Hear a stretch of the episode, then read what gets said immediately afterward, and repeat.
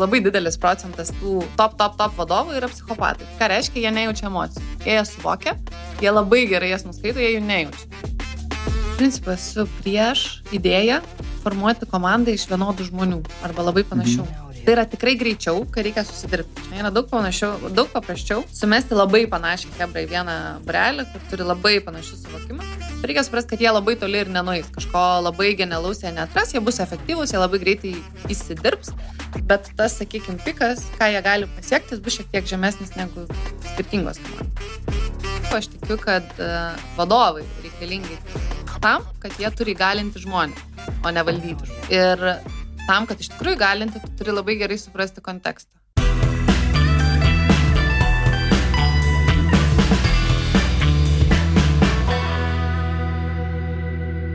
Prevents podcast.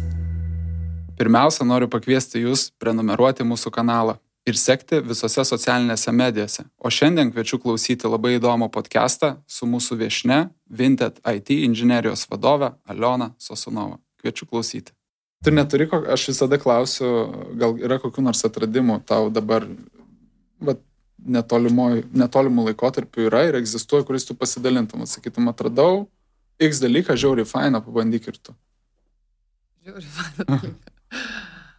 Oi, nežinau, labai daug dalykų atrandu. Nu bent vieną kitą. Šiandien paskutinis, e, gal tokia e, šiandienos topikas e, tema pokalbį buvo labai apie komforto zoną. Aha. Ja Čia tas, kur, a, net supykina kartais, kai išgirsti nu, tą komfortą. Yra, žinai, ten vat, apie tą augimą link vadovų, vadovam, mhm. kad kur jau yra tas, kur ar manoma aukti komfortiškai ir kur yra ta komforto zonos pradžia, kur pabaiga ir ar būna taip, kad dreba rankos jau labai rimtiem vadovam. Kažkaip šiandien su daug žmonių apie tai kalbėjau. Ir kad reikia turėti ar, ar nusibriežti, kol gal prieėt kokiu nors išvadu. Prieėm išvados turbūt tos, kad nu, neįmanoma, ko gero, aukti visiškai komforto zonoje. Tai mhm. čia toks irgi kaip tikėtis, kaip su Pavilu šnekėjom, tai yra tas pats, kas valgyti ledus ir tikėtis, kad jie nebus šalti. Tai, nu... Arba kad nebus skanus. tai pokytis savaime yra po, uh, kiekviena augimas ir tai mhm. nėra komfortas. Tai toks uh, tikėtis, kad išmoksti kažkuriam etape jau priimti kiekvieną savo augimo etapą komfortiškai ir kad tau nebestresuos ir rankos nebedrebės ir viskas bus aišku, yra tiesiog uh, bet kuriam vadovui, ko gero, yra nerealu, tol kol neveikia to paties toj pačioj vietoj. Paskui gal ir būna nebeįdomu. Įprasti gali. Tingisi, žinai, tas irgi labai jauku, šilta. Mhm. Tai tu norėtum dar ilgai būti ne komforto zonoje, ar jau ieškotum labiau komforto zonoje? Aš nežinau, kas tas yra, tai sunku pasakyti, mhm. ar norėčiau. Ok. E, šiaip prieš pradedant apie, apie patį vadovavimą, biatlonas tavo gyvenime papasakok trumpai, kokią vietą užėmė, užima ir, ir ką davė tau dabar. Biatlonas mano gyvenime buvo virš 10 metų e, ir aš buvau Lietuvos rinktinės narė. E, ir tai buvo be galo įdomus mano gyvenimo laikotarpis, kuris e, šiaip išmokė be galo daug dalykų. Kai kuriuos iš jų reikia atmokti. Mhm. Vienas iš tų, kad, pavyzdžiui, nėra žodžio negaliu, nėra žodžio skauda, nėra žodžio nesinori. Ir tada kartais tai yra ir gerai, ir blogai. Iš vienos pusės tada tu išmoksti labai daug ko pasiekti ir daryti net tada, kai nemalonu, skauda, sunku, neišsimiegojęs, nes reikia daryti. Kita vertus, tada šiek tiek pamiršti gal savo tą tokį balansą ir kartais perspaudi. Tai šitų dalykų reikėjo atmokti. Bet uh, apskritai turbūt yra viena iš tokio iš sporto šakų, kur šaudimas turi labai daug psichologijos. Tai yra iš principo psichologija. Per treniruotės mes visi šaudom gerai. Uh, bet kai prasideda jau varžybos, prasideda visai kiti reikalai ir ten yra labai daug ir taktikos, ir strategijos, ir apskritai to psichologinio momento. Tai turbūt tas didžiausias, ką aš išmokau, kad uh, jeigu tu galvosi, kaip pataikyti taikinį arba kaip laimėti varžybas, tu visą laiką jas prakiši. Tai esmė, ką tu gali ko tu gali norėti ir koks tas bent jau man veikiantis būdas buvo, kad tu kiekvienas varžybas tengiasi kiekvieną etapą, kuriame esi su ta būsena, kurioje tu esi sergantis, pavargęs, aklimatizavęs, neseklimatizavęs, pasiruošęs, nepasiruošęs padaryti geriausia, kad tu sugebi tą dieną.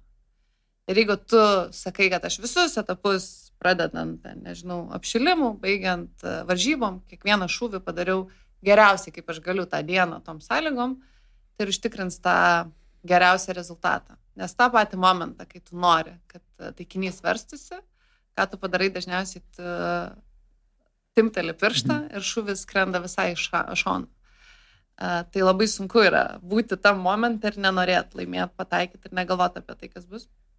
Bet jeigu tu tai sugebi perkelti į darbus ir supras, kad būna visokių dienų, visokių situacijų, kur tu kartais negali laimėti prieš visus, jeigu tu sugebi save nuteikti taip, kad šiandien man reikia būti geriausia savo versija ir tiesiog logiškai atlikti visus žingsnius, kuriuos aš galiu atlikti, tai gali išgelbėti dieną kartais ir ir po to išgelbėti nuo didelių klaidų. Mhm. Man asmeniškai įdomiausias momentas yra tada, ir, ir čia vėlgi klausimas tas sportinis, profesinis tau, ar tuo momentu, kai jau tu pereini prie šaudimo etapo, vis tiek e, pulsas, e, nu, tu turi, aukštas. ar aukštas, ir tu, ar tu turi uh, E, prisitaikyti ir sukontroliuoti kiekvieną kartą save, pajausti, ar, ar yra dar tų subtilybių prieš, prieš įman šautuvą.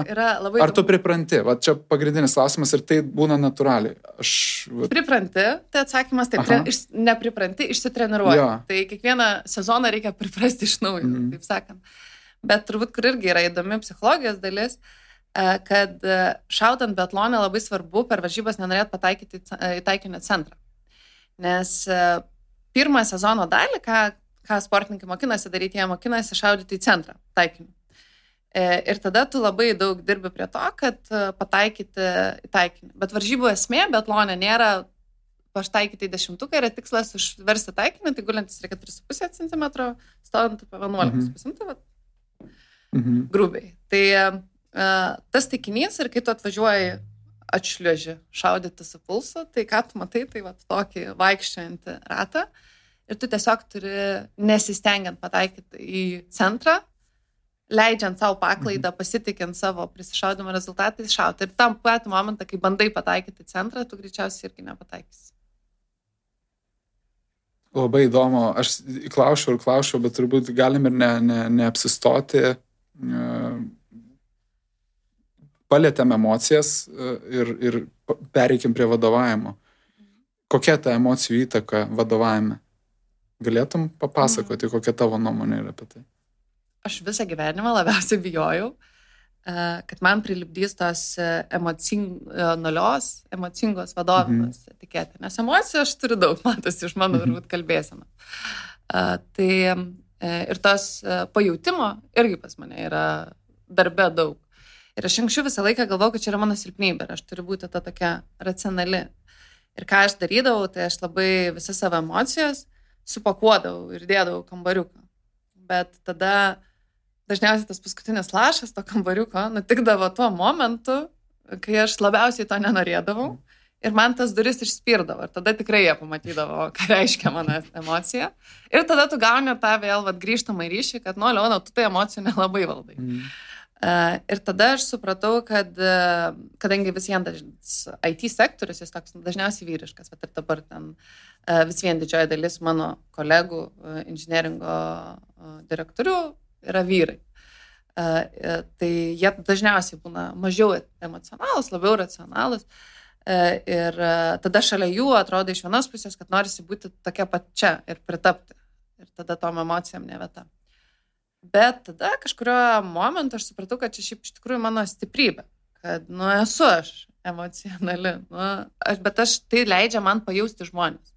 Žmonės mane labai greitai, dažniausiai su manim pradeda kalbėtis, jie mane prisileidžia, jie manim pasitikė dėl to, kad aš jaučiu jų emocijas, aš jas suprantu, mes galim apie jas diskutuoti ir aš leidžiu jom būti ir kitiem. Aš jaučiuosi ok, kai kiti reiškia emocijas. Kažkas verkia, kažkas rėkia, kažkas dar kažką. Uh, Nes man tai yra emocijos, kurios yra čia ir dabar. Ir e, kas nutiko, tai e, kad e, kai aš pradėjau daugiau rodyti savo tų emocijų, visi pasakė, kad aš nusiraminau. Sajauta daug ramesnė. Nors man atrodė, kad kaip tik mano tų tokių nuomonių, kurios pagristos emocijom yra daug daugiau, bet nebebuvo to kambariuko, kur reikėjo, kurios ten pakavosi. Tai aš dabar žiūriu emocijas apskritai vadovavime, man yra, jos man yra kaip kelio ženklai. Tai iš principo tai yra duomenys. Tai, kad žmogus rodo emociją, yra duomenis, kad jis kažkaip reaguoja ir suvokia situaciją. Tai tai neturėtų, emocijos neturėtų tapti tavo vairu, kuris vairuoja. Bet ignoruoti tuos duomenis, suprasti, kad tai yra tiesiog, kad tai nėra prieš tave kažkaip nukreipta, o pasimatuota temperatūra ir netgi save prigauti, aha, aš jaučiuosi taip, tai man signalizuoja, kad man ta situacija jau ant tiek va čia, kad e, nieko nenutiko, o man emocijos yra labai daug. Tai e, aš netgi sakyčiau, kad emocijos darbė apskritai jos yra ne tai, kad priimtinos, jos yra būtinos, nes kitaip mes e, žmogiškumą išoperuojam iš darbo. Bet labai svarbu nebūt, nesistengti būti kuo nesi. Super, ten, nežinau, logiškam žmogui nebandyti vaidinti, kad jis emocionalus. Ir atvirkščiai, jeigu tu esi natūraliai emocionalus, nebandyti vadinti super logiško, nes tada ir vienu ir kitu atveju gaunasi cirkas. O kur gali būti ta riba emocijų? Gali jinai būti, reikia jos ieškoti. Aš manau, yra ne emocijų riba, yra saugumo riba ir susitarimo riba. Mhm. Jeigu čia sėdėtų, tarkim, žmogus, su kuriuo aš uh, turim labai didelį pasitikėjimą ne, ir uh, labai uh, artimą santykį ir mes suvokiam ir suprantam viens kito kontekstą. Aš galiu sau leisti ir konkrečiai nusikeikti ir apsibliauti ir ten, nežinau, ir pajokauti ir juoktis ir daryti belę ką, nes aš žinau, kad tas žmogus supras. Bet jeigu mes to kontrakto neturim ir aš pradėsiu taip elgtis, tai tu pagalvosi, kad vasaros penkeri skamba. Arba kad, nu, ta prasme, Aliona visiškai su savimi nesustvarko. Tai čia turbūt irgi reikia suprasti, kad tai yra apie susitarimą ir apie kontraktą, kurį mes turime, ir apie tai, kas yra saugu. Ir natūralu, kad tas saugumo jausmas, jis labai ateina ir iš vadovų. Aš atsimenu labai vieną situaciją. Uh, turėjom tokį vadovą, kuris nu, pavyzdingai kalbėdavo tokia gražia lietuviška kalba ir niekada nesikeikdavo. Mes ten visi ten, ba ir na ir kas -hmm. tik, žinai, situacijose. Ir kažkada jis ateina, yra bloga situacija ir mes visi sėdim prie stalo. Ir jis taip ir tokia įtampa, nes ką tik turėjom tokį susitikimą labai nemalonų, kuris visiems sukėlė, nu tokia atrodo įtampa, žinai, tai jinai į kabinetą ir net spings ir sėdėva ten mūsų didžioji dalis vėlgi vyrukų, kurie tokie visi matosi nuožmiai nusiteikę kautis po šito susitikimo ir papasakoti, kas čia yra. Ir atsėda tas vadovas ir jis, kuris niekada neskeikia, taip riebiai nusikeikia, bet kai nesąmonė.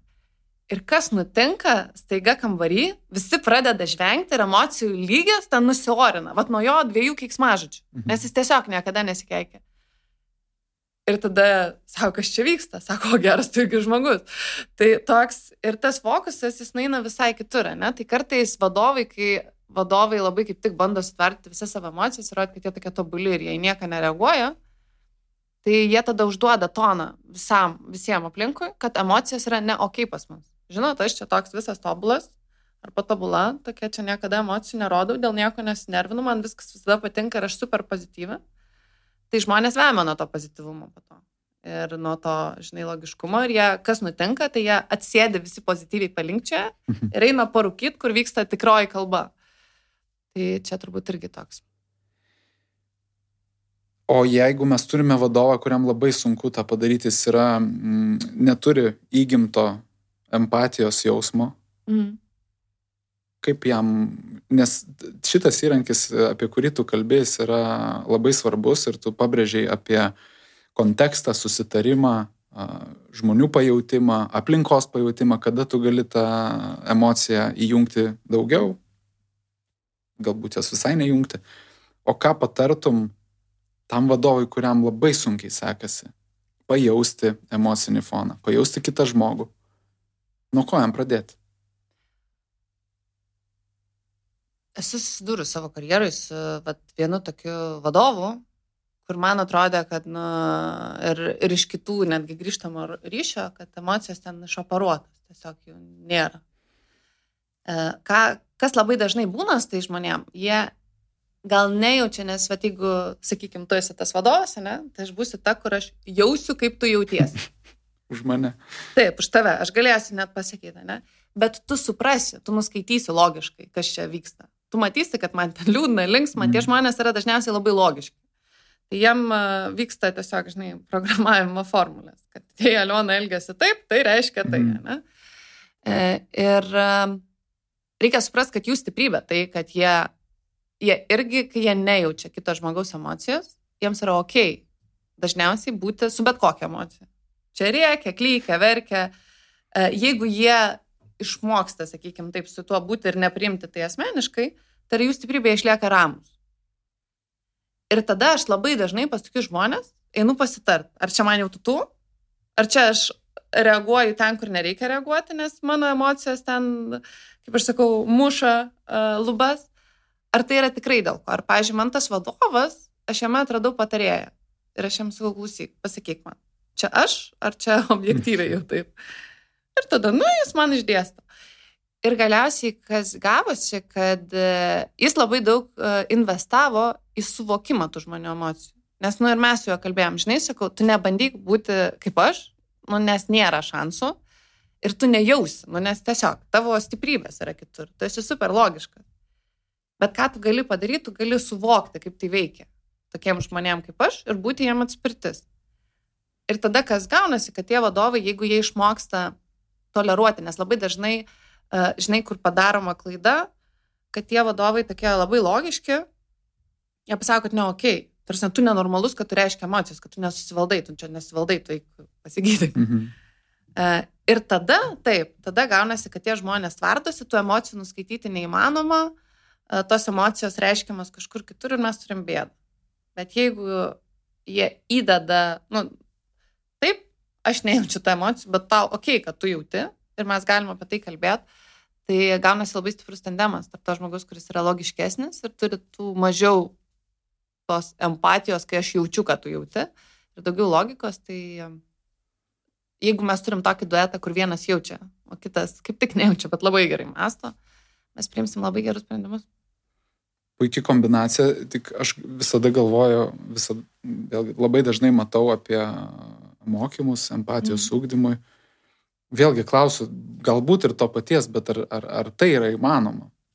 To išmokti, ar tai yra realu? Ar, ar, ar kaip tą procesą matyti, galbūt net filosofiniu požiūriu, klausiu, sakykime, mm. iš to žmogaus, kuris, nu, nepyk, bet gali nejaučia nieko. Išmokti suprasti, bet tu negali išmokti pajausti ir turbūt ir nereikia išmokti pajausti. Čia, ir nesijaus kaltas turbūt, kad... Na taip, mes turim tas skirtingos, čia lygiai taip pat kaip išmokti, žinai, čia galima kitaip pakreipti, ne kodėl tu turėjai mokytis ten būti, jeigu toks esi empatiškas, gal aš turiu išmokti būti super logiška. Tai vad pabandyk tu mane emocionalę, išmokinti būti super logiška. Yra situacijų, kai aš galiu būti super logiška ir atsiriboti nuo visų emocijų, ne? bet aš negaliu to daryti 24 e, valandas mhm. per parą. O tada uh, intuicija yra uh, emocijos dalis, kai sprendimai priimami uh, in, intuicijos pagrindu, ar tu atskirtum šitus dalykus į dar kitus segmentus, kitas kategorijas? Mano intuicija yra plačiau, nes uh, kas man yra empatija, man asmeniškai, tai yra, kad aš jaučiu tavo emocijas. Kas yra intuicija, man tai yra visas uh, iš dalies ir mūsų pasąmonės laukas, kaip mes sakom, kad mes smegenų išnaudojam labai mažą dalį ir kad yra 95 procentai aplinkos dar, kur mes jaučiam tuos signalus netiesiogiai, bet mes jų nesuvokiam proto. Ne? Ir logiški žmonės, bet net jeigu pašnekėtumėm taip, žinai, apie psichopatus, šiaip jie 90 procentų, berot, šiaip labai didelis procentas tų top, top, top vadovų yra psichopatai. Tai ką reiškia, jie nejaučia emocijų. Jie jas suvokia, jie labai gerai jas nuskaito, jie jų nejaučia. Tai e, e, jeigu mes pasižiūrėtumėm tos garsiausius vadovus, tai didžioji jų dalis yra psichopatai. Tiesiog mes. Arba turi tą tokį kampą Matai, polinkio. Ne, ne, psichopatai nėra tie, kurie žudo žmonės no, ir skait tai. sėdi psichiatrinė, ne jeigu pagal apibrėžimą. Tai, tai reiškia, kad jų intuicija yra labai gera, nes jie nuskaito, jie suvokia. Ką reiškia galbūt tas, ką turi emocingas tas vadovas, empatiškas, sakykime, perdėtai kartais empatiškas, tai jis labai ger, gerai gali pajausti nebūtinai situaciją, nebūtinai verslą, nebūtinai rinką, bet žmogų kitą. Tai vad man čia yra tas skirtumas. Bet tu taip gerai įvardinai, nes yra žmonių, kurie sako, aš esu empatiškas, nors iš tikrųjų jie daro tą, kad uh, tik ką pasakai, jie nuskaito emocijas. Ir, ir čia labai, labai subtilus, labai, labai gražus labai fainas atskirimas, kuris mane veda į sekantį klausimą. Pastebiu, vadovai e, turi naują vaidmenį, naują ampluą, mm. psichologai galbūt kažkuria prasme. Ar tu įmatai, kaip tu įmatai, koks tas turėtų būti vaidmuo? Aš nematyčiau psichologo, turbūt. Tai va, ko nematyčiau, tai psichologo ir labiausiai, man atrodo, yra jau ten blogai, kai pradedam šnekėti apie mamą, tetę ir vaikystę. Tai čia turbūt yra ta riba, kur, na, visgi reikia būti gerų specialistų, kad ten eiti, taip, pasidalinti išgyvenimais, juos išklausyti yra labai gerai, bet čia toks ir perdėtas. Man atrodo, yra dar bėda kita, kad mes turim labai daug pseudo psichologų, kurie baigia dviejų valandų psichologijos kursą ir eina terapinti žmonių uh, darbovietai. Mhm. Ir tada mes turim labai kartais, nu, tokias neprognozuojamas reakcijas, nes kai tu užkabini, ten tave išmoko kieto klausimo, bet tu nežinai, kaip jis paveiks žmogų. Tai kartais lysti tam tikrą gilį, tu turi suvokti, kad tu darai. Lenda. Bet kad ypač jaunoji karta uh, turi labai daug to tokio irgi lūkesčio į vadovą, kad jis padės atrasti jis padės uh, suvokti tam tikrus dalykus, pakreipti, kad jie leidžia savo tikrai daug daugiau emocijų reikšti. Nepasitenkinimo, kritikos, kur mes gal netgi, aš sakyčiau, kad jau ten tiekam virš 30, mes jau biškai esam išmokinti, neklausyti, nu, ne, tiek ne prieštarauti status quo ir taip toliau, kad jau uh, visgi jau tiem, kuriem dabar, kaip aš sakau, 20-25, kurie jau ateina į darbo rinką, jie iš tikrųjų matosi, kad elgesi šiek tiek kitaip. Ir e, jie leidžia savo labai daug prieštarauti, jie labai nori būti įtraukti. E, nesvarbu nuo to, kiek jie turi uh, tos, sakykime, patirties, jie labai dažnai laiko save ekspertais, kurie turi nuomonę, kurios reikia klausyti. Ir tai yra visais gyvenimo klausimais. Ir jie tada taip tikisi iš vadovo, kad jis padės jam atrasti save, padės atrasti kelią. Ir ypač kai yra tos krizės viena po kitos, tai iš tiesų tenka atsidurti į tą psichologo, sakykime, kėdę. Labai dažnai ir netgi su tai žmonėm, kurie tiesiog nesuvaldo emocijų. Bet turbūt mano tada žinai toks, kad mes kaip vadovai turim suteikti saugią aplinką, išklausyti tiek, kiek reikia labai geras, man atrodo, įrankis dabar ir jis iš tikrųjų grįžta su tokia naujų posūkių, tai yra tas pats coachingas, bet coachingas nežinai per tai, kad tu aš tave iškaučinsiu, kur tau reikia būti. Štai ateik. tai čia kaip vienas man vadovas sako, tai klausyk, tu išmokink mane, kaip man įtikinti jį, kad jam taip reikia daryti, kad jis galvot, kad jis pats tą sugalvotų. Žodžiu, kaip man jį iškaučinti. Žinai. Tai ne, ne šitas kočikas, tas kitas. Ne manipulacija. Jo, žinai, nes čia yra manipulacija būtent. O tas, kur e, atspindėti ir pabūt mąstymo partneriu ir galų gale atrasti kartu atsakymus, kad, žinai, reikia pas tikrą psichologą, tą normalų, mhm. nes emocijos muša lūpas. Tai ta riba, tu sak, vėlgi ją gal taip sukonkretinant, nubrėžtum iš kur jinai būtų, tam vadovo psichologo, sakykime, vaidmenyje sukurti saugią aplinką žmogui išsikalbėti, pabūti, nes gali būti taip, kad, nu, bet aš turėjau, pavyzdžiui, vieną merginą, kur visi aplink šeimoje panikuoja. Jis ten namie didvyris, žinai, tas, kuris laiko frontą ir jinai ten viskas bus gerai. Mhm. Ir ateina į darbą, kaip tu normaliai, ir matau, kad veidas nedreba, kaip tu iš tikrųjų ir nepradė verkti. Nes, nu, tiesiog, sako, aš negaliu verkti namie, nu, ten vaikai, mama, ten, mhm. kurie, žinai, jautriau. Ir tai galbūt geriausia, ką tu gali jo tuo momentu dėl jos padaryti, tiesiog pabūti su ja tą valandą ir, nu, ten priparkuoti visus tus darbinius klausimus, pasišnekėti ir tiesiog pakalbėti tą temą, kurią skauda. Bet jeigu taip vyksta kiekvieną kartą, penkis kartus iš eilės ar šešis kas savaitę, tai tavo kaip vadovo darbas padėti susirasti pagalbos, nes tikrai negali greičiausiai išvesti iš tos būsenos.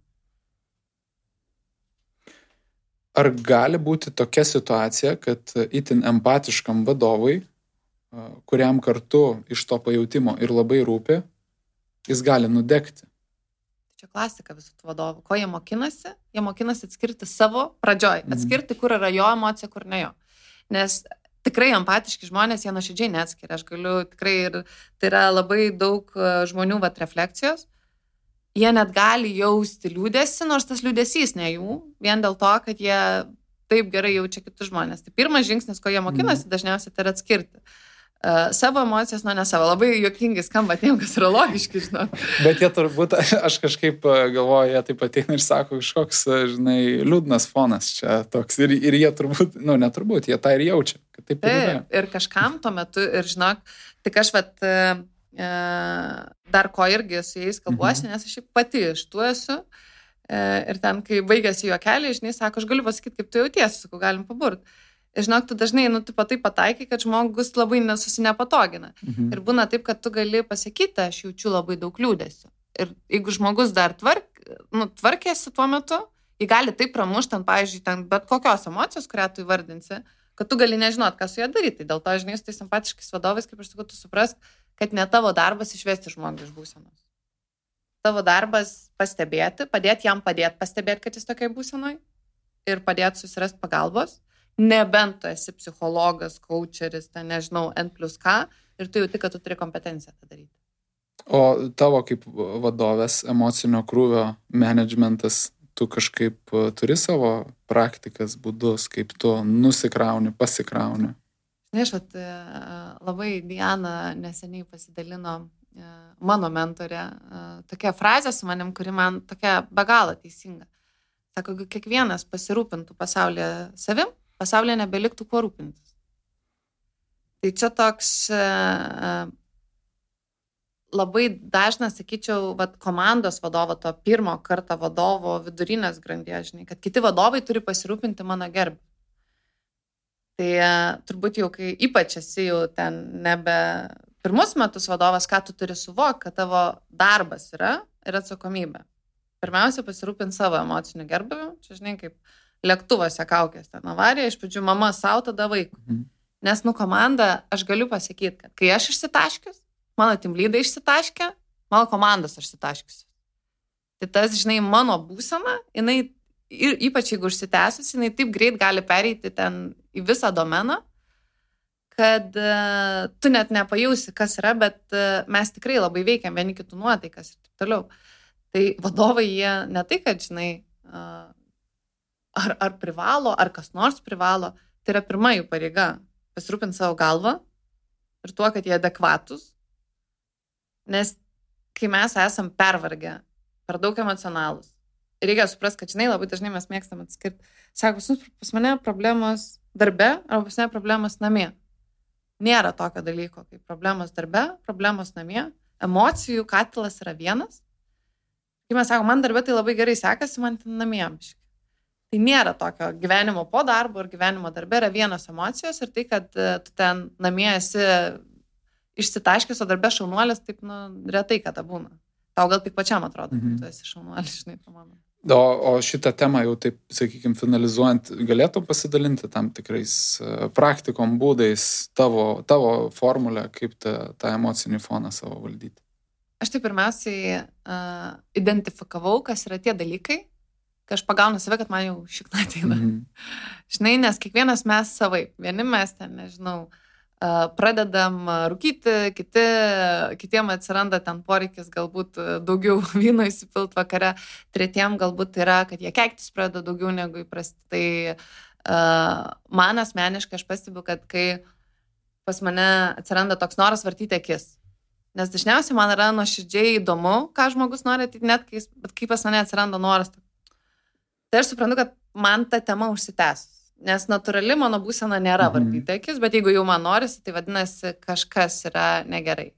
Kitas dalykas, bet pavyzdžiui, ko aš irgi tada pastebiu ten uh, ant tų tokių ir fizinių dalykų, kas liečia miegą, kas liečia žmonės, kad aš nebenoriu žmonių, tai uh, matyti tuo, žinai, kelio ženklus, kur jie dar nepramašinėja. Tai uh, ir labai būti sąmoningus su tavim, vat, kad pasimatuotum, kad tu nematytum jau tada, kai tau sako, žinai, uh, Aliona, uh, tu jau biški, nu, tokia mhm. įdomi ilgės, kaip sako vyrai, žinai. Mhm. Tas įdomiai dažniausiai. Nebūna gerai. Nebūna nieko gero, žinai. Tai, uh, tai pirmas šitas, o, o kitas suprasti, kad uh, jeigu nori būti gelbėtoju ar motina Teresė, kur labai nori būti, labai daug vadovų, skrauni savo batarkį iki šimto, tada kiek tau tam reikia procentų ant top ir tos ant top gali dalinti. Bet kai yra ne šimtas, bet ten raudonuoja, tai mes dalinamės to, ko turim perteklių. E, o tada, kai būna raudona, turim dažniausiai pykčio, irzulio, nuovargio ir kad ir kaip mes ten bandom sakyti, jo, nu gerai, aš tau padarysiu, ta emocija, jinai, nu, mes ją nuskaitom. Mes žmonės yra, esame išmokinti, kad išlikti, nuskaityti kitų emocijas.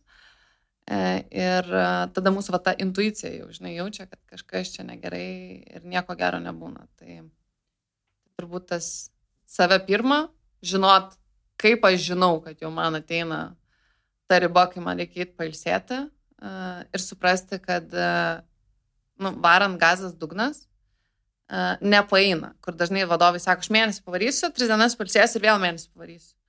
Tai realybė yra tokia, tai tiek, kiek varai, tiek tu turi dažnai labai laiko atsigauti. Tai būti sąmoningu. Kad... Ir pradėti nuo savęs, turbūt čia, ar ne, pagrindinė žinutė pats esi, pirmiausia, pats esi svarbiausias, kad galėtum padėti uh, visiems kitiems. Na, žinai, vadovas yra kaip uh, tas uh, viršutinė šampės taurė, kai mes turim uh, bokštą. Mhm. Tai kai yra perteklius kažko, tada teka žemyn. Bet uh, tada, žinai, toks klausimas, kuo nori dalintis? Ar nori dalintis uh, šūdais, ar nori dalintis kažkuo įkvepiančiu ir geru? Mhm. Ok.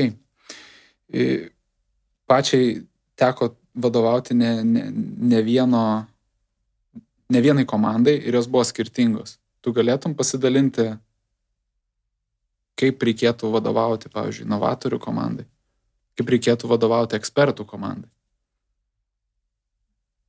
Man, matai, inovatoriai dažniausiai yra ekspertai. Ne? Nusakykime, gerai, inovatorių ekspertų komanda, bet būtent kalbant apie skirtingus ir, ir žmonių tipus ir charakteristikas.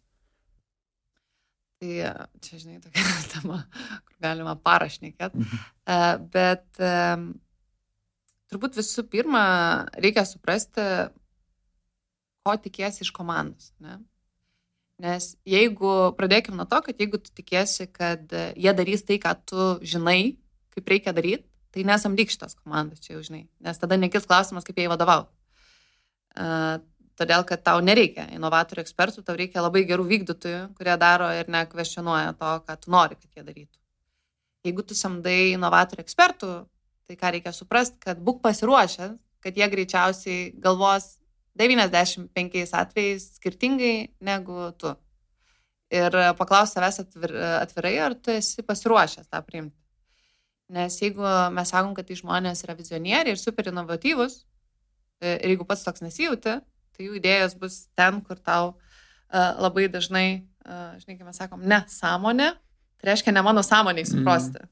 Tai vad labai gali būti ne tavo sąmoniai suprasti, ne, bet nebūtinai jie nesąmonę sugalvoja. Uh, tai ta komanda visų pirma, ką, kas, kas su jais gerai, labai dažnai. Tai tai, kad jie tikrai atneš krūvą idėjų ir tai, kad jie bus vizionieriai ir kad uh, jie tikrai norės daryti labai ambicingus dalykus kokios yra to rizikos. Kad jie nenorės daryti tai, kas žinoma, tai išradinės dviratį net tada, kai dviratis priparkuotas stovės. Ne, ne, šitas, žinok, mhm. gali būti geriau, mes sukonstruosim savo mega dviratį. Ir tai irgi gali būti bėda. Kitas dalykas, kad uh, ta, tas laiko tarpas, per kurį jau mes ten nunavuojam, jis gali būti labai relativus, nuo savaitės iki dešimtmečio. Nes, nu, inovacijom reikia laiko, kaip žinia. Čia kaip pasiteisinimas netgi gali būti. Bet žinai, tu negali sakyti, kad argumentas neteisingas. Per du, dvi savaitės turbūt pasaulio nepakeisi. Tai tiesiog, tai va čia toks, tai tada ir tada galiausiai, va, nu gerai, nu turi tu tokią komandą. Tai tada jau reikia tiesiog žiūrėti, o kur tu dedi fokusą. Jeigu tavo fokusas iš tikrųjų ten, tu turi daug pinigų ir gali leisti juos deginti, tol, kol atrasi vat, tą aukso luitą, tai tu nieko nedarai, tu tiesiog leidai jam eksperimentuoti. Ne? Jeigu tu turi labai trumpą laiko tarpą parodyti, kad, e, kaip dažniausiai būna, e, skrenda ar neskrenda, tai tada labai reikia sutelkti juos aplink, kas yra mūsų didžiausias tos prielaidos, kurias mes darom ir kaip jas validuoti. Neturint dar viso sprendimo, bet kaip jas validuoti ir išnaudoti pro, jų protų tam. Bet, e, bet kuriuo atveju ta komanda reikalaus labai daug atvirumo idėjom e, ir lankstaus proto. O kalbant, va tokia komanda, jinai gali stikti to vykdymo, ar ne, kuris ir atveda iki mm. rezultato. Kaip šitą problemą spręsti? Aš iš principo esu prieš idėją formuoti komandą iš vienodų žmonių arba labai panašių. Mhm. Tai yra tikrai greičiau, kai reikia susidirbti. Žinai, yra daug, panašiau, daug paprasčiau sumesti labai panašią hebrą į vieną brelį, kur turi labai panašius suvokimus. Reikia suprasti, kad jie labai toli ir nenuės. Kažko labai genialaus jie netras, jie bus efektyvūs, jie labai greitai įsidirbs, bet tas, sakykime, pikas, ką jie gali pasiekti, bus šiek tiek žemesnis negu skirtingos komandos. Ir dėl to mes ir ten šnekam vyrai, moteris, skirtingas amžius, skirtingos uh, tautybės, kad visa tai atneša labai skirtingus požiūrio kampus, suvokimus, bet dažniausiai kuria ir geresnius produktus ir dėl to ir atsiranda ta tema kaip diversity, kur dabar, uh, žinai, ne, ne vien iš idėjos apie lygias teisės tai atsiranda, bet tame yra ir labai daug verslo logikos taip pat, kad tai veikia geriau ir tas jau yra įrodyta. Tai Lygiai taip pat su komandom. Aš tikiu, kad mes turim pildyti vieno kito stiprybės. Ir kai tik aš pamatau, kad mes turim labai panašią komandą, pavyzdžiui, visiems yra labai svarbu daryti įtaką. Tai jie matuojasi, kieno didesnis kompiuteris, vietoj to kartais, kad žaisti. Mhm. Tai šitoj vietoj reikia suprasti, kad e, ta komanda, jinai labai gerai, jeigu sugebė ją daryti skirtingą, tada vieni inovuos, kiti užtikrins vykdymą, O tavo kaip vadovo darbas bus padėti jam dirbti kaip komanda, nes konfliktų bus jūra. Bet e, visame šitame kontekste turbūt esi susidūrus, kad um, tau reikia suvaldyti nemažą komandą, mm. sakykime taip? Bet jau švelniai. Pas... kas yra nemažas. Jau aš pasakysiu švelniai, kad tau reikia dėlioti departamentus, mm. ar ne, tai re... mes jau kalbam apie taip. reikšmingą skaičių žmonių. Mm. Kaip tada tą daryti? Kai tu turi tikrai nemažą skaičių, pasaky, koks tau yra nemažas skaičius. Sakykime, 50. Tai va, tai, tai jeigu mes, me, mes turim tada, nu kokia yra tavo formulė, kaip geriausia valdyti tokio dydžio komandas? Departamentų struktūros požiūrių. Tai čia yra keli aspektai. Tai visų pirma, jeigu taip šnekant žmogiškai, kažkada esu paklausęs, sako, Liona, kokį, kokį įrankį jūs naudojat, pasižiūrėti, kad žmonės neslekina.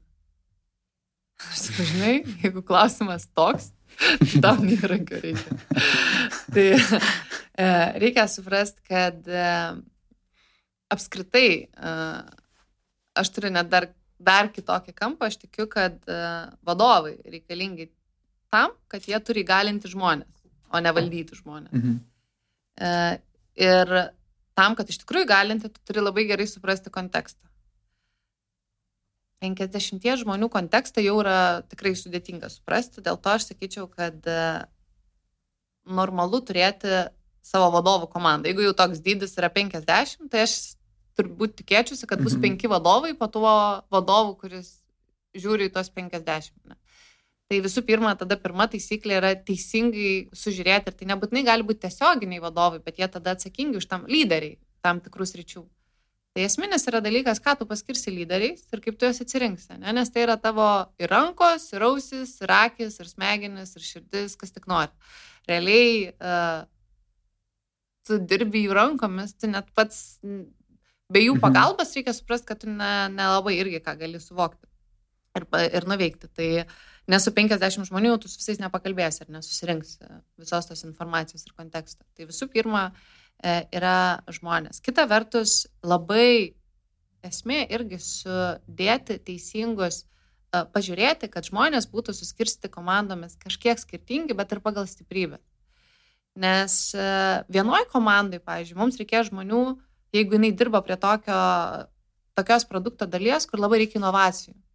Žmonės ten turi būti tokie šiek tiek, kaip aš sakau, ir nuplaukę, ir ambicingi, ir nemastyti kaip aš sakau, tose ribose, kur mes dažniausiai mąstam. Kita vertus bus komandų, kurios tiesiog yra palaikančioje funkcijoje. Jos palaiko kitus. Ir jeigu tu ten įdėsi, ten super motivuotus, kurie nori aukti ten per, nežinau, tiek per metus, tu nesvalysi jų, koks tu ten vadovas bebūtum. Tai visų pirma, labai suprasti aiškiai, kokia ta komanda yra, kokią problemą sprendžia ir tada vat, pabandyti tuos, kaip aš sakau, padaryti matematiką. Kitas dalykas - padaryti, kad tos komandos būtų maksimaliai nepriklausomos. Nes jeigu tai kalba yra vėlgi apie produkto kūrimą, labai priklauso dar kokioje organizaciniai srityje. Bet jeigu mes kalbam apie produkto kūrimą, jeigu tos komandos bus antiek viena su kita susijusios ir priklausomas, kad viena be, be kitos neturės, tai tu kaip vadovas vietoj to, kad galvotum apie viziją ir strategiją, jis ir galvosi, kas kaltas arba kam duot, kam neduot. Ir tai gausis to tokio, žinai, uh, angliškai tas zero sum game, kur jeigu vienas laimi, tai kitas pralaimi. Tai nėra tos sinergijos. Tai tada tu labai žiūri dar ir kad tos komandos būtų nepriklausomas. Tai labai priklauso, ką, ką bandai pasiekti. O kokius klausimus užduodi tiem savo išsirinktiem vadovam, kad suprastum, kad ta popierinė struktūra iš pradžių mm. veikia ir tie departamentai saveikauja. Tai kokie klausimai vadovam, kad tu pajaustum nu, pulsą? Tai visų pirma, turbūt net ne tu susėdė su vadovais ir žiūri, kiek uh, jų komanda, nes uh, yra utopija, kad komandos gali būti visiškai nepriklausomos didelėse įmonėse, ne? Bet kiek jos yra įgalios arba neįgalios kažką padaryti pačios, kas yra jų užduotis. Tai visų pirma, vat, prasivaliduoja netgi tokiu būdu, tiek technologiniu požiūriu, nes, nu, kas iš to, kad tu gali sakyti, čia bus komanda, bet ten, kas liečia kodą ar kažkokius techninius, kitus ar procesinius dalykus, jie visur priklausomi nuo kitų jų rezultatas tai jau tada nėra prasmės reikalauti kažką iš to komandos, nes jų rezultatus labiau takoja visos aplinkybės negu jie patys. Ne? Tai tu žiūri sistemiškai visų pirma, ar tos, e, ar logiškai sudėliotos tos komandos, kad jos gali būti pakankamai nepriklausomas ir turėti savo tikslus. Tai visų pirma šitas. Visų antra, aš visą laiką į vadovą žiūriu, žinai, per tokias tris prizmes. Vienas dalykas, kaip jam sekasi auginti žmonės e, ir kiek jis suvokia, kokius žmonės jis turi komandai, su kokiam stiprybėm apie ką yra tie žmonės, ko jie nori. Kitas dalykas, tai o kokiais, e, ar vadovas sugeba suvokti, kokius procesus parinkti komandai. Ir e, nes tikrai tai, kaip mes netgi kokį darbo metodą pasirinkam, tai labai įtakoja, ką mes matuojam kaip sėkmę, tai labai įtakoja tai, kaip tie žmonės saveikauja. Na ir paskutinis yra rezultatas. Nes jeigu komanda yra labai draugiška, labai faina, labai fainai dirba, bet rezultato nėra, na tai mes nes, ne padraugauti susirinkam ar ne fainai pabūti, ne, galiausiai tai yra rezultatas. Uh, tai dažniausiai ir tie klausimai yra vat, uh, apie tas tris dalis, ne, kaip jaučiasi žmonės, kokios nuotaikos, kuom gyvena, kokie vat, tie aštriausi komentarai, kurių sulaukiam, nes uh, labai įdomu man asmeniškai yra išgirsti nepatenkintų žmonės. Aš labai džiaugiuosi, kai žmonės yra, uh, uh, reiškia nepasitenkinimą, nes tai reiškia vienas dalykas, kad jie saugiai jaučiasi išreikšti ir, nu, nebent jau Jeigu tai yra labai nekonstruktyvia forma, tai greičiausiai reiškia, kad jiems jau taip vienodai, e, kad jie išės, bet jeigu žmonės konstruktyviai sugeba tai išreikšti, tai valio, vadinasi, jie saugiai jaučiasi. Kitas dalykas, jie labai aiškiai tavo savo, kas neveikia. Tai jau tas žmonių replikos jis yra labai geras. Kitas dalykas, kai mes matom, kad kažkoks procesas stringa ir neveikia. Tai irgi yra labai gera indikacija, jeigu mes visą laiką stringam toje vietoje, kad kažkas neveikia. Ir galima žiūrėti, kas neveikia su procesu ir kur ta komanda. Ir tada trečia dalis yra be abejo apie rezultatus. Nes jeigu mums labai faina ir ten, kaip aš žinai, minėjau, mm. bet rezultato nėra, tai netinka jau tada ir įmoniai ir kažką mes darom ne taip. Tai tada tu vėl galvoji dar iš trečios prizmės. O kokius iššūkius patiria vadovaudama vadovų komandai arba dirbdama su vadovų komanda? Kuo tas vadovavimas turi būti kitoks? Visų pirma, turbūt žinai, tas iššūkis yra, kad kai tu pirmą kartą tampi vadovų, vadovų komandos, tu bandai jam vadovauti kaip ekspertas iš to tokio įpračio ir taip mhm. konkrečiai neveikia. E, ir aš galiu pasakyti, kad vadovus, sukurti gerą vadovų komandą kaip komandą, kad jie dirbtų, yra daug sudėtingiau negu suburti ekspertų komandą. Visų pirma, dėl to, kad e, jie nesimato kasdieną, jie kiekvienas turi savo atsakomybę ir interesus. Tie interesai gali būti konkuruojantis ir netgi šiek tiek, mhm. žinai, tokie tarpusavį susiję. Uh, jie gina savo žmonės, kad ir kaip jie ten norėtų būti objektyvus vis vien, ar jeigu ten susipyksta du iš skirtingų komandų, tai ten, žinai, toks du tėvai, vaikų tėvai, žinai, aiškingas. Kas ten aikšteliai, kas kam su kastuvu, žinai, trenkia per galvą. Tai tai neaiškintis. Tai, tai yra daug sunkiau. Kitas dalykas, kad su vadovu labai dažnai kyla noras, kaip su ekspertu, žinai, toks prisidėti prie kiekvieno sprendimo, matyti tai, ką jie ten daro, patarti, kalbėti ir, ir tiem vadovam jiem dažnai kyla tas noras tartis ir tada būna labai daug to, tokios taktinės pasitarimo ir informacijos, kaip čia daryti, kaip tą daryti, kaip ana, kas ir visiškai nesiskeilina. Nes tu taip gali daryti su dviem, trim, nu, bet pabandyk jau su aštuoniais, nu ir šakės. Jeigu dar turi kitą mhm. darbą, jau taip su aštuoniais, visą tą kontekstą turėti galvoje yra neįmanoma. Na nu, gerai, man neįmanoma. Ne, teisingai sakai, neįmanoma. Lūšt pradės. Su, su, su penkiais, man atrodo, yra ta riba, kol tu dar gali suvokti visą tą kontekstą ir prisimint, ką tu ten su kuo kalbėjai. Šis... Bet svilėso jau kvapas jausis. Jo, jau jaučiasi. tai mano gal irgi tada ta, ta mintis, kad su vadovais turi kalbėti ne apie tai, ką jie daro, ir bandyti apsaugoti ten kiekvieną jo užpakalį, žinai, nuo blogo sprendimo, bet kalbėt, tu matai vis vien dažniausiai savo patirtim, o ko tam žmogui trūksta, ko jis ten nemato. Jis dažniausiai ir pats žino, ko jis nemato. Ir dirbti su juo nuo pirmos dienos, o kuo jis nori, kokiu tu nori, kad jis taptų. Ir kalbėti vat, būtent apie tos dalykus, kurie trukdo, ir apie tos principus, ir tos situacijas, kurios trukdo aptarinėti jas. Ir leisti jam suklysti. Ir kas buvo, pavyzdžiui, man irgi įdomus, labai dažnai mes vadovai ten mėgstam būti auklėtais, tarsim kaip blogai. Ir aš gavau vadovauti tokiam vadovai, kurio aš pati nesamdžiau, tai tiesiog gavosi taip, kad persistumdė komandos ir mes labai skirtingi. Ant kiek aš esu emocionali, ant kiek jis ten super racionalus, ant kiek aš kalbėjau, ant kiek jis nekalbus, toks, ant kiek aš netechninė, tiek jis techninis. Ir tas toks santykis nuo pirmos dienos, aš žinau, kad aš galvoju, kaip man čia prie jo prieiti ir aš matau, kad man, aš nesuprantu dar iki galo, ar čia pavyks man ar nepavyks. Jis taip žiūri irgi į mane, kas tu tokia ir kodėl tu čia. E, ir gal kas pagelbėjo, kad e, jo buvęs e, vadovas užtarė, ten už mane uždelė, sakė, žinok, su juo bus viskas gerai. Bet esmė yra ta, kad vieną kartą iš tos galbūt tokios irgi ne, nepagalvojimo, kaip reaguoja žmonės tam tikrus tam pasakymus, buvo per grubi komunikacija. Tiesiog, jinai gal buvo ok tokiem žmonėm kaip jūs, tokiem žmonėm kaip aš, ten kai kuriem skelia daug emocijų.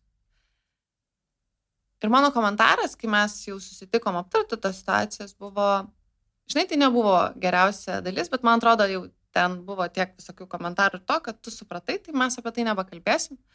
Tai tiesiog kitą kartą, nu taip, da, darykim šiek tiek kitaip, taip kaip jau išmokom. Ir mes perėm toliau prie kitų temų. Ir po to mes kažkada reflektavom, kad tai buvo vieta, kur sako, va ten aš pradėjau tavim pasitikėti.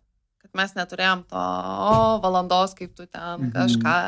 Nes tie žmonės yra dažniausiai jie suvokia, kai jie jau padaro klaidą, kad jie padaro klaidą. Nereikia jų auklėti ir ten skalbti. Ir nu, nei vienam iš mhm. mūsų tas neskanu, nes mes patysgi kai padarom, mes visi darom klaidas, nu ne faina jas dar aptarinėti kažkiek laiko. Tai vad su vadovais, tai ypač vadovų komandom, labai svarbu suprasti, kad jie ne, nebe vaikai.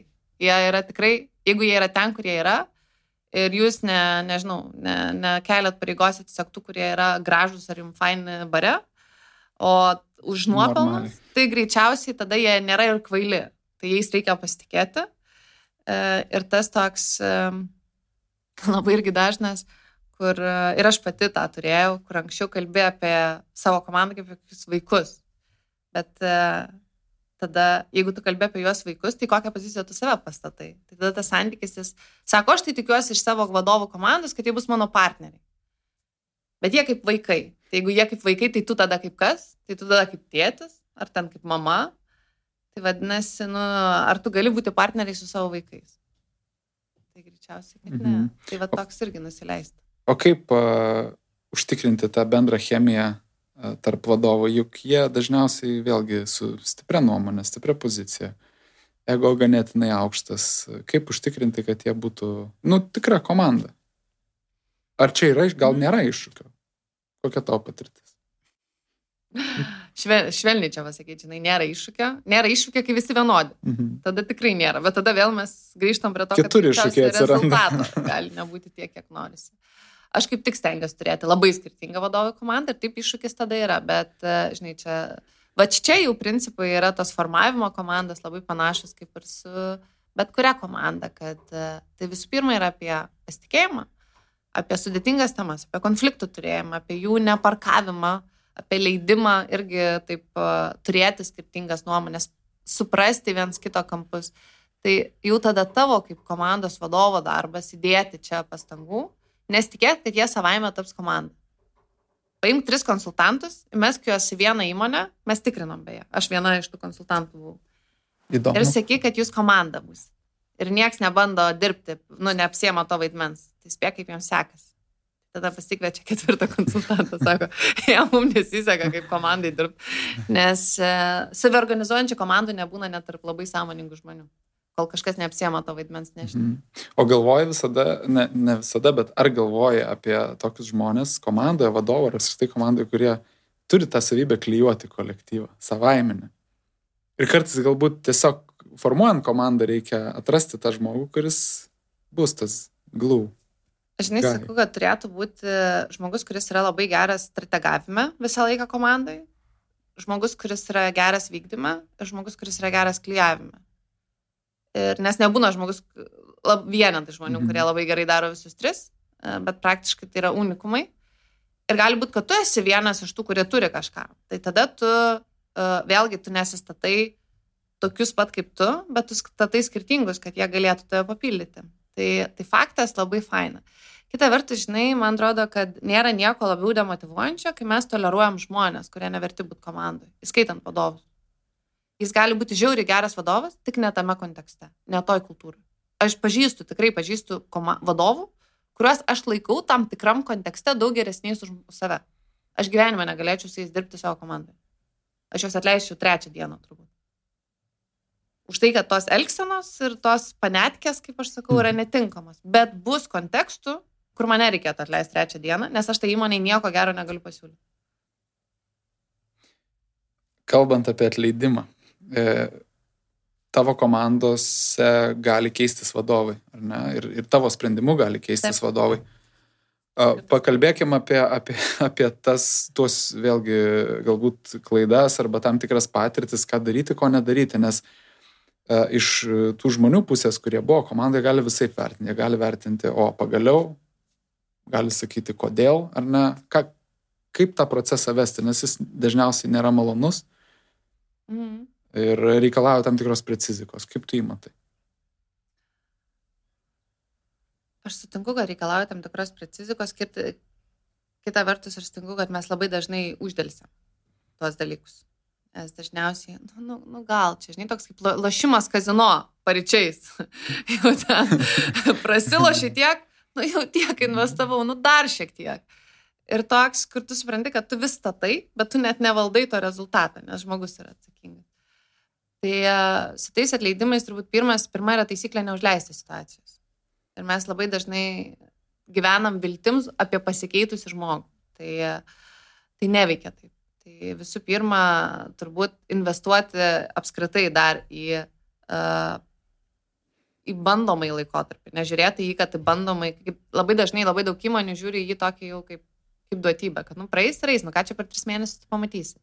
Tai per pirmus tris mėnesius tu tikrai gali pamatyti požiūrį ir kultūrinius skirtumus, kuriuos po to, vat, ten tada tikrai ir, nu, turbūt ne, ne man tau pasakoti, tu man galėtum pasakoti, kad legaliai labai sunku dėl požiūrio žmogų atsisveikinti ir neturėtum atleidinėti. Tai šitoj vietoje, vat, tam yra tie trys mėnesiai pamatyti požiūrio skirtumus. Ir dėl to kaip tik reikėtų kalbėti apie tai ir žiūrėti. Kai tu tikrai gali vat, pasižiūrėti, ar dirbasi kartu ir dėl uh, tokių labai objektyvių priežasčių, nes gali labai skirtis požiūris ir elgsenos, kurios sugriaus visą komandą. Ir net jeigu taip nutinka, tai vis vien reikia tada su žmogum jau kalbėtis apie tai ir neužtemti šitų situacijų, nes e, jos visų pirma demotivuoja likusios komandos narys. Nes tu sakai, kad taip elgtis yra ok ir už tai mes nebaudžiam. Ir tu siunti labai aiškiai žinutę tiem, kurie stengiasi. Jis yra labiau demotivuojanti negu tau pačiam. Kitas dalykas, aš turiu tokį principą, kad kiekvienas prastesnis užima potencialiai geresnio vietą. Tai uh, idealiu atveju uh, aš turėjau netgi vieną tokią komandą, kuri pati atėjo ir pasakė, mes norim atleisti šitą žmogų, jis labai fainas kolega, jis labai draugiškas, sako, jis nedirba. Mes įdėjom labai daug pastangų, kad jam sektųsi, bet jis nesistengė. Tai, bet tokių komandų yra labai labai mažai, kurios ant tiek susidirba ir, ir suvokia tą. Ne? Tai uh, tada su tais, uh, kaip aš sakau, su, su atleidimais yra dvi dalis. Vienas principas yra, kad žmogus, kurį atleidžia, niekada neturi būti nustebęs, kad jį atleidžia. Nes jeigu žmogus yra nustebęs atleidimo dieną, tai aš sakyčiau, kad vadovas kažko nepadarė. Jis gal su savim šnekėjo, su kitais kolegos, bet ryškiai nes tuo žmogum. Aišku, bus žmonių, žinai, kurie, su kuriais tu gali pašnekėti 50 kartų ir jie bus nustebę, kad juos atleidžia, nes jie tiesiog nesutinka su tavo nuomonė. Tai čia ne apie šitos atvejus. Kai tu 50 kartų pašneki ir visiems žmogus būna nustebęs, nes nu, yra žmonės. Pasitikė savimi. Kurių nuostaba yra stiprioji dalis. Ne? Bet e, čia ne apie tuos, bet taip, žmogus neturi būti nustebęs. Tai vadinasi, jeigu žmogus nustemba, kad su juo atsisveikinama, čia jau vadovas nedadarė ir tai yra nebenormalu. Ar komanda turi būti nustebus, nenustebus informuota? Aš sakyčiau, kad yra normalu nekalbėti su komanda ir tai yra, nu, jeigu ypač mes sakom, kad turim vilties, kad žmogus pasikeis ir ten vat, pasikeis net ne žmogus, pasikeis elgsenos žmogus, nes žmonės šiaip, manau, kad labai iš principo nesikeičia. Bet elgsenos pasikeis ar kažkur vat, sutarsim dėl kitokio požiūrio, pavyks kažkam kažką įrodyti. Tai šitoj vietoj tada komanda ir neturėtų žinoti, kad, ja, žinai, Petrą tai planavom atleisti, bet, bet jis pasitaisė, žinai, ar ten Joną. Nu, taip, nu, neturėtų būti. Uh, tai va. O jeigu jau pavėlavai ir stipriai. Ir, ir, ir yra... Nevėluoji dar jo, labiau, žinai. Jo. Tiesiog nebevėluok, bet aš turiu menį tas, tas komandos subalansavimas, kur nu, tu galbūt darai įtaką per tą konkretų vadovą. Ar Tai aš gal paklausiu dar kitaip, o galbūt reikia tada tam vadovo, vadovui kažkaip tai daugiau praleisti laiko, daugiau komunikuoti su tą buvusią komandą, būti šalia naujo vadovo, gal tu turi tiesiog patarimų. O gal vėlgi sakau, Visada, gal... Ne... Žinai, aš vat, turėjau irgi tokį vieną atvejį, kai atsisveikinom ir atrodė, kad bus šakės. Viskas sugrius, žinai, ten o dieve, jau buvau pasiruošęs pati dieną naktį dirbdžinai ir nieks negriūna. Nes dažniausiai, kai tu atleidinėjai žmogų, be jo būna lengviau, nesunkiau, nes visame tame yra atleidimo esmė, kad be to žmogus dažniausiai tau sekasi geriau negu su juo. Ir jeigu tai yra vadovas, tai kai tu atleidi tokį vadovą, dažniausiai komandai pasidaro lengviau, nesunkiau. Ir e, turbūt ką yra esmė pripažinti, kad e, klaida buvo padaryta dėl vadovų. Ir klaida tavo kaip vadovo, nes tu įsamdėjai, ypač jeigu tu įsamdėjai. Arba klaida, kad tu jo netleidai tiek laiko.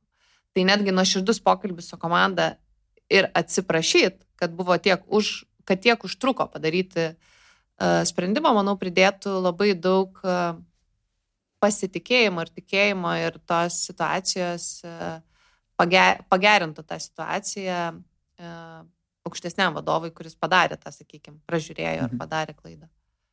Tai dabar aptariam atleidimus, o dabar dar grįžkime į tą prieimimo talentų mm. paieškos procesą ir e, turim savitą, labai įdomią talentų rinką. E, kokią tu ją matai, kas yra, kas yra dabar svarbu, kaip turi darbdaviai atliepti tą jų poreikį ir e, kaip čia visiems turėti tų talentų. Utopinis klausimas, bet startuokim nuo jo. Daugin nori turėti talentą, užsiaugink. Tai čia turbūt vienas yra atsakymas, mhm. kad taip, mūsų rinka yra tokia, kur talentus reikia augintis. E, kitas dalykas, ne visiems reikia talentų. Yra įmonių, kurios veltui samdo talentus. Čia, žinai, toks labai. Mhm. Bet jeigu yra labai aišku, ką daryti, tau nereikia 50 talentų, tau galbūt užtenka vieno.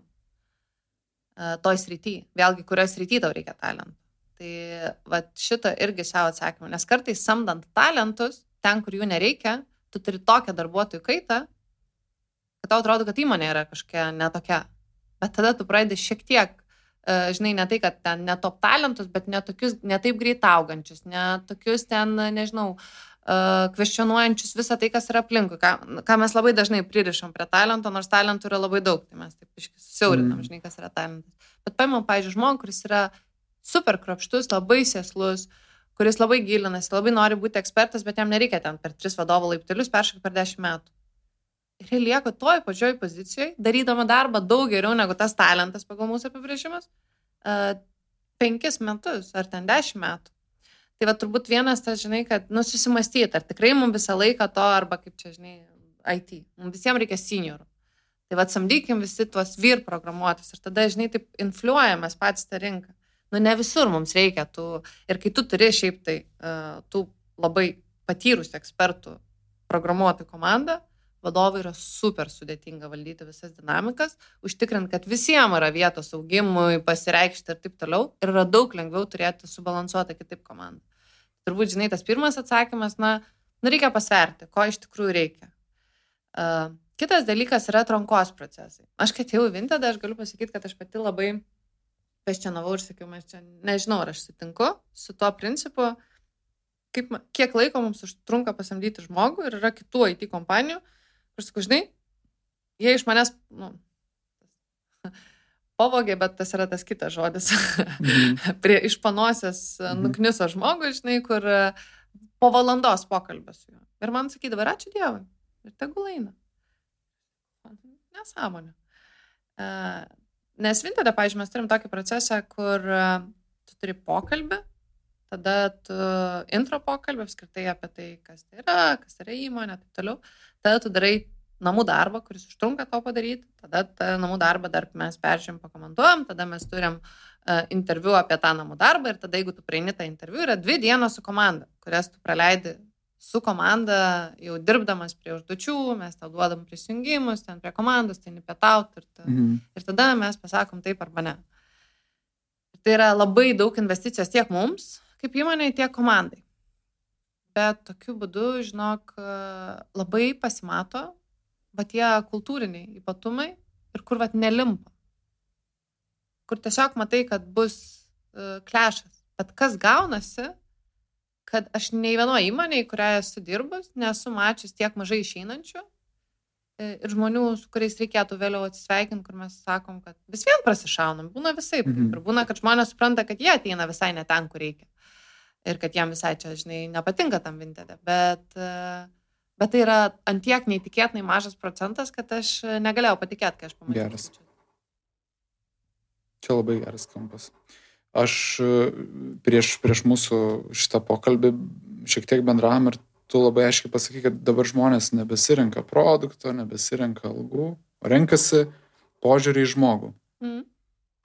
O kas slypi po šitais žodžiais tavo nuomonė? Koks tas požiūris jisai turėtų būti? Visų pirma, uh, turbūt tas požiūris į žmogų yra, vat, būtent, ar tu yra darbuotojai, yra tie, kur, žinai, eikit su kirvukai, sukapokit, ar jie prisėda prie to kūrimo visi kartu. Tiek idėjos, tiek ką darom, mm -hmm. tiek kaip darom, ne? Kitas dalykas, kiek bus tesiami pažadai.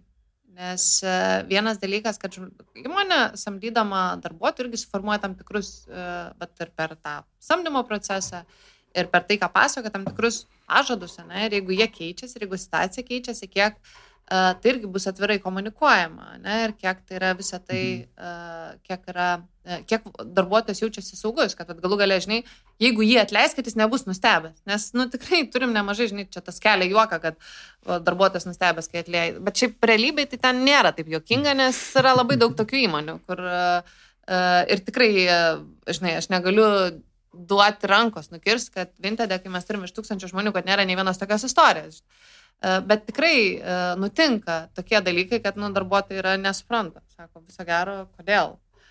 E, ir šitoje vietoje irgi tai, kad jie jausis saugiai. Ir tai, kad netgi tai, kad emocijos bus ok darbe galbūt. Ir tai, kad jeigu bus išsakytas poreikis, kad tai bus bent jau sureaguojama, o nesakoma, kad tu durnas ir kad vadovas bus tas, kuris e, bus empatiškas ir padės e, e, tau aukti ir išklausys ir galų gale pabandys bent jau suprasti, koks tavo kampas, o nesakys, yra uh, mano kampas ir vienintelis. Tai mes iš pokalbio pradžioje kalbėjome apie psichologo vaidmenį, taip jį apibrėžiam, bet tada dar yra toks kaip turbūt mentoriaus ar ne vaidmo visame tame, kad žmogus jaustųsi saugiai turėtų augimo, augimo erdvės, bet vėlgi, aš tada klausiu iš kitos pusės, ar ta, ta mentorystė, vėlgi, kokios tos ribos, kur jas nubrėžti, kad jų neperžengti. Negrįžtinti tą klausimą, kas blogiausia gali nutikti, kaip peržengi? Vėlgi, aš tai galvoju, įvairūs gali būti tie scenarijai. Aš e, didžiausią grėsmę įvardinčiau tam, tam žmogui, kuris peržengė. Jis tiesiog gali nu, pavarkti ir, ir į juo gali pradėti manipuliuoti tiek to psichologo vaidmeniu, mentorystę. Bet mes gal ne apie tą scenariją, mes kalbam ir, nu, nu vat, noriu tavęs paklausti, ar tas mentoriaus vaidmuo, ar jisai gali būti per, per didelis Man atrodo, reikia svarbu irgi, žinai, pažiūrėti. Dabar, vat, toks irgi įdomus kampas, dabar visi to tokie. Nes visi dabar ne, yra mentoriai. mentoriai visi psichologai. Ir, ne, ir neturintis aš... dar nuomonės, kur deleguoja, žinai, va čia naujas trendas. Deleguot viską. Tai Apsistatai ir. Ir tokie jie, žinai, tada, kaip čia pasakyti, jie niekada nepasako pikto žodžio, jie neliepia, nes vat, vat, komandos yra įgalintos, žinai bet įgalinti komandas chaose, nu, nėra įgalinimas, tai yra stresas. Tai reikia suprasti, kad, nu, vat, žinai, su žmonėm, kurie yra atėję nauji ekspertai, ką tik jie tampa ekspertais, jie dar net nėra. Tai su jais, nu, neveiks tas, žinai, įgalinu tave. Jiem reikia padėti, juos reikia labai direktinti, labai aiškiai sutarti, ką jie daro, padėti, suprasti. Ir, toj, ir tas pats žmogus netgi vienoje srityje gali būti vienur, kitur, kitur, kitur žinai. Uh, Bet tada kitam žmogui, su juo jau jį, galbūt reikia iš tos pačios komandos pasitikėti ir jau jį šiek tiek paleisti, bet dar su juo vis vien ganėtinai mhm. daug kalbėtis apie tai, kur yra. Yra treti žmonės, kuriems reikia tiesiog netrukdyti, nes tai yra geriausia pagalba. Ir jų nereikia mentorinti, nes mentorystė, žinai, jinai irgi implikuoja, kad tu padedi apsibriežti kelią ir kryptį. Su jais reikia būti mąstymo tiesiog partneriu ir padėti vat, juos atspindėti. Ir pabūti tiesiog to dialogo partneriu. Ir nes kartais jie tikrai ir net ne kartais žino dalykus geriau už tave. Ir vat pajausti, kaip su kuriuo žmogu, kuriam tam, va čia ir yra menas, kuris gimsta tada, kai tu esi pirmiausia self-aware. Nes jeigu tu apie save nežinai dalykų, tai apie kitą žino dalykų, tu tikrai nežinai. Atvirkščiai, jeigu apie save tu nežinai dalykų, tai apie kitą garantuotai labai gerai žinosi. Nes tu žinosi, kad bus taip mhm. ir ne kitaip. Ir tai yra dažniausiai, kai apie save nežinai, tai turi tokią stiprią nuomonę, kaip turi daryti kitas žmogus, kad tada nebelieka erdvės jokiam atradimui ar santykiui, kaip iš tikrųjų tam žmogui reikia, nes prisėda juoda balta. Ir ta mentorystė turbūt pirmiausia, jinai turi, sakykime, iš apačios ateiti iniciatyvą. Nes galima pastebėti kitų iniciatyvų ir, ir ta mentorystė gali, iš, aš sakyčiau, išsigimsta, kai tada pats vadovas um, per nelik aktyviai, per daug aktyviai skatindamas, pirždamas, tai jau gal nebėra mentorystė. Vat aš ir sakau, galbūt čia labai svarbi riba, kad tu gali pasakyti, kad tau duris yra atviros, bet tu negali leisti iš viršaus tos, galbūt netgi savo tam tikros propagandos, teorijos ir minčių. Ar vis tik tai ne? Sakyčiau, priklauso, žinai, nu, pavyzdžiui, įsivaizduokime, mes turim atvejį, didžiaja dalim taip, Bet, pavyzdžiui, mes mhm. turim atvejį, žmogui nesiseka komunikuoti. Nežinau, jam, pavyzdžiui, jo darbas yra nuolat daryti prezentacijas. Visiškai nesiseka. Kai vadovas sakai, žinai, tu ten gal tobulėk, žmogus netobulėja, ne? Tai atleisti. Tai, nu, vienas dalykas yra, žinai, kaip tu sakai, jo, galima atleisti. Kitas dalykas, tu gali pasakyti, žinai, jeigu mes nieko nedarom, tai vad kitas taip, tada taip. tikrai bus kad mes ne. Ką aš tau galiu pasiūlyti, nes žmonės labai dažnai, žinai, aš nežinau, ko aš nežinau. Aš nežinau, kaip išmokti to dalyko, kurio aš nežinau. Tai vad kalbėti apie tai, nu žiūrėk, o kokie būtų būdai, kaip tu manai išmokti. Ir žmogus gali net neįtarti, kad gali būti, žinai, arba bijoti. Ten, žinai, aš ir toks, aš ir taip lievai čia varau, žinai, aš ir toks visas ir ne, aš čia ir darai suprašyti, kad man kažkas skirtų laiko, taip, taip. tai aš nevertas. Ir čia labai dažnai gali būti, taip žinai, taip pat pasiūlyt, kad, žinai, jeigu tu nori, o tas žmogus yra pasiruošęs tau padėti, mm. bet atsakomybė už rezultatą yra pas tave ir tu pasakyk, ar tu nori. Tai taip šiek tiek, žinai, tą pušą padaryti, aš sakyčiau, kad labai sveika, nes žmonės bijo dažnai eiti ir prašyti mentorių, kur, žinai, tokia iliustracija buvo. Parašė man pana, labas, labai norėčiau ten, aš tave kažkiek laiko seku linktinę, ar galiu atvaryti pas tave, ten, tipo, turėti sesiją. Jo, sure, man, nu, sutarėm laiką. Sako, žinai, aš du metus norėjau parašyti. Tada, o kodėl neparašai? Nu, man atrodo, tu tokia užsiemus, ten taip toliau. Mhm. Ir tada, žinai, vat, nu, mes galėjom kalbėti prieš du metus. Tai kartais tas toks, e, netgi aš labai skatinu net ne tos jaunesnius, bet vienas dalykas jaunesnius prašytis būti mentoriais, bet ir padaryti labai aiškiai ir matomą organizacijai, kas gali būti tie mentoriai potencialus, kurie sutinka ir sutiktų. E, Ir, paba- ir padėti juos suvesti e, ir padaryti tą mappingą, nes, e, nu, jis savaime nenutinka, nes e, žmonės, nu, iš tikrųjų, net ne visi žino ir suvokia, žinai, tas mentorius, toks žodis dabar kaip a, Nuvalkiam, aš galvoju, man tai bus toks gražus žodis ir viskas. Coacheris, Komforto zona. Komforto zona. Vardinkim toliau. Augimas, challenge'as, pozityvumas, Mhm. toks, kur jau Empatija, norisi verti. Emocinis intelektas. Jo, jo, jo, tai vad, žinai. Dar, dar, dar, dar, visus a, išmė... gerai, Pakeiskim. koks, a, Man tai džailas.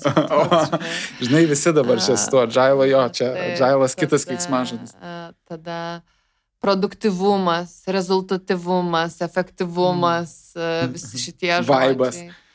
A, Jo, tada komandiškumas, a, autentiškumas. Autentiška lyderystė. Autentiškumas, taip dabar, žinai. A, tai biohackingas jau irgi. O, čia naujas, Ne, šita- šitas dar- Šitas naujas dar, na gerai. Pasižiūrėsim. Neuro kažkas dabar yra. Neurolingvistinis labai- programavimas. Na, Nu, vėl- okei. Vėl grįžti. Lyriškai nukrypom, bet e, tame daug tiesos ir ma- man tai labai patinka, bet tavo tie pakreipimai, ar ne, nėra, nėra nei juoda, nei balta, kažkur vis turim tokį pokalbį labai fainą su balansą. Vat. Nėra kraštutinumų, labai daug e, gero balanso. E, Praėjau nemažai laiko, kol kalbamės ir yra dar tikrai labai, labai daug klausimų, bet aš pabandysiu taip kaip maščiau, kaip mes galėtume užbaigti, šiek tiek apie patį Vintadą, ar ne? Mhm. Jūs esate um, dideli ir aš tiesiog, va, tokių galbūt filosofinių faktorių, kaip toks verslas gigantas turi funkcionuoti, kokie tie principai turi būti. Ir paskui turėsiu dar vieną klausimą susijusiu su tuo. Uh, žinai, bet mes turim net uh, viduje tokias diskusijas, kad uh, labai priklauso, uh, kur tu nori dėti aspektą. Nes uh, kai mane sako, pasakykit, vis darysit vintedę ir aš sakau, ir jums totaliai nesigaus. Kodėl? Nes reikia suprasti, kad kaip veikia vintedas. Vintedas, uh, nu man tai yra toks, uh, netgi įmonė, kai aš sakau, kad tai yra, man yra toks žmogus su charakteriu, kuris turi labai stiprų tą kultūrinį suvokimo pagrindą, ant kurio tą common sense, kurį vis sunkiau išlaikyti, nes mes taip sparčiai augam, žinai, ir tie tų senųjų žmonių common sense jau gali skirtis nuo tų naujųjų, bet vis dar labai daug yra ant to tokio kultūrinio pamato formuojama ar ant- galinimo ir e, ant labai didelio savarankiškumo. Ir e, kas e, pas mus kiekviena komanda yra iš tiesų labai savarankiška, kiekvienas departamentas, tai yra tokie mes labai siekiam, kad jie būtų kuo labiau nepriklausomi ir gebėtų patys daryti rezultatus ir mes vadovavomės tuo KERS frameworku. E, vėlgi, žinai, kaip ir visos teorijos labai gražiai veikia ant popieriaus, praktikoje daug sudėtingiau, bet e, viskas yra statoma aplink e, labai aiškiai suformuotus tikslus ir labai daug laisvės, kaip jau pasiekti. Bet reikia vėlgi suprasti, kad mes samdom ir sugebam samdytis, nes aš sutinku, kad mes esame tokiai privilegijuotai pozicijoje dažnai rinktis talentą, a, kur nu, kažkada sakėm, kad, nu, sako, žinai, Aliona, lengva tau šnekėti, kaip lengva pritraukti darbuotojus, kai mes išmušinėjom skalas ir reikia skambinti dieną, dieną, dieną naktį ir ten sveiki jūs mums galingi, o, o tu šnekėjai apie tai, kad ten ateikit programuotojai, mes ten jums pasiūlysim. Tai, nu, kontekstai skiriasi kardinaliai sutikimą, ne? Tai mes galim samdyti labai gerus ekspertus, mes galim investuoti labai daug į jų augimą ir tą komandiškumą ir, sakykime, skirti tam laiko, tai tas veikia. Tai kol kas mes sugebam nebūti tų tokių gigantų dėl to, kad mes stengiamės sukaupti labai daug autonomijos kiekvienam. O founderių e, vertybės, įtaka, balsas e, jaučiat labai tą ir, ar, ar, ir jeigu jaučiat, kokia viso to įtaka? Aš sakyčiau, net ne tik founderių, nes a, dabar turbūt daug labiau matomi yra tiesiog tas, tie vadovai, kurie dabar vadovauja Mhm. Ir labai, labai jaučia. Man asmeniškai tai turbūt vienas labiausiai motivuojančių veiksmų kaip vadovai, netgi esant departamento ten, nes tiek, kiek e, vis dar yra tos e, horizontalios, kad e, aš galiu eiti ir gerti kavos su Tomu vien dėl to, kad aš noriu apie kažką padiskutuoti ir man nereikia rašyti ten, nežinau, leidimo ar kažkokių labą dieną. Ir kitas dalykas, kad kiek yra atvirumo, kiek mes vis dar sugebam išlaikyti to tokio atvirumo ir uh, transparency, galvo skaidrumo prie žmonės, kiek informacijos mes vis dar suteikiame, pradedant įmonės finansiniais rezultatais, baigiant kaip mums sekasi, kokiai rinkoje, kiek žmonės yra informuoti, kiek mato tų vadovų, kiek mato nuoširdumo iš vadovų ir reakcijų klaidas, kiek mato to tokio, žinai, jo, suklydom. Ir tada klysti pasidaro staiga organizacija, žinai, bet labai žmogiška, nes tie vadovai labai žmogiški, kiek jie yra arti žmonių visokiom kokiam prasmėm, pradedant kaip jie elgesi, su kuo jie petauja. Žinai, man labai yra gražus pavyzdys, kad e, mūsų jau, uh, jis ne, kiekvieną kartą eina tiesiog į restoraną petauti ir jis sėda prie bet kurio staliuko ir kalba su žmonėm. Ir man tai yra, bet, žinai, tos tikrosios vertybės, kur vienas tu gali deklaruoti, o kitas, kur tu darai. Ir tada, netgi, pavyzdžiui, aš pastebėjus šitą, pakeičiau savo požiūrį pietus. Tu nustoji tartis dėl pietų, tu tiesiog eini ir mhm kas tuo metu laisvas. Tai šitą labai, labai, labai gražią mintim. Nata, e, noriu tau padėkoti už tavo laiką. Labai smagiai pasikalbėjom, labai daug e, gero turinio, išvalgų, e, apmąstymui mum asmeniškai, visai mūsų komandai, mūsų klausytam. Ačiū tau už laiką, gero pavasario, daug saulės šilumos, vėjo ir daug, daug gražių akimirkų, o pačiam Vintadui tik tai didžiausios sėkmės ir uh, užkariaukit pasaulį. Dėkui.